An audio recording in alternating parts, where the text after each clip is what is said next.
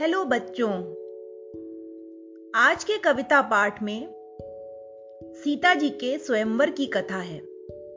इस स्वयंवर में राजा जनक जी ने एक शर्त रखी थी कि जो व्यक्ति शिवजी का धनुष पे प्रत्यंचा चढ़ाएगा, उसी के साथ सीता जी का विवाह होगा।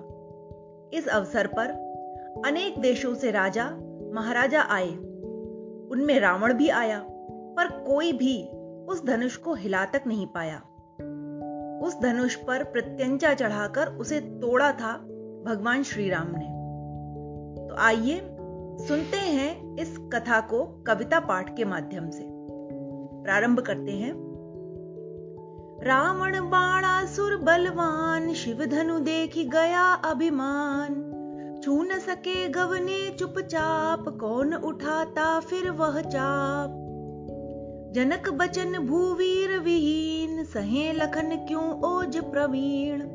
उठे क्रोध कर दी ललकार, कांपे राजा राजकुमार।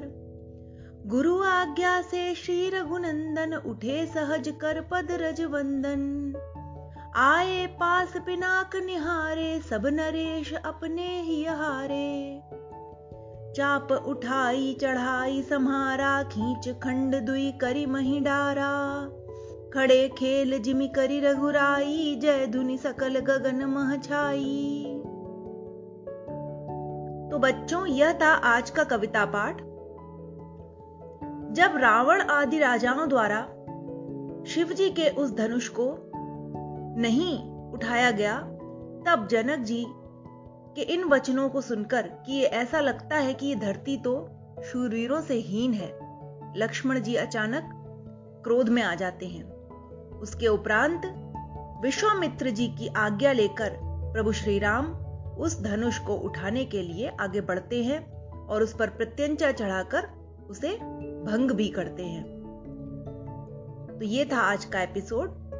Okay, bye.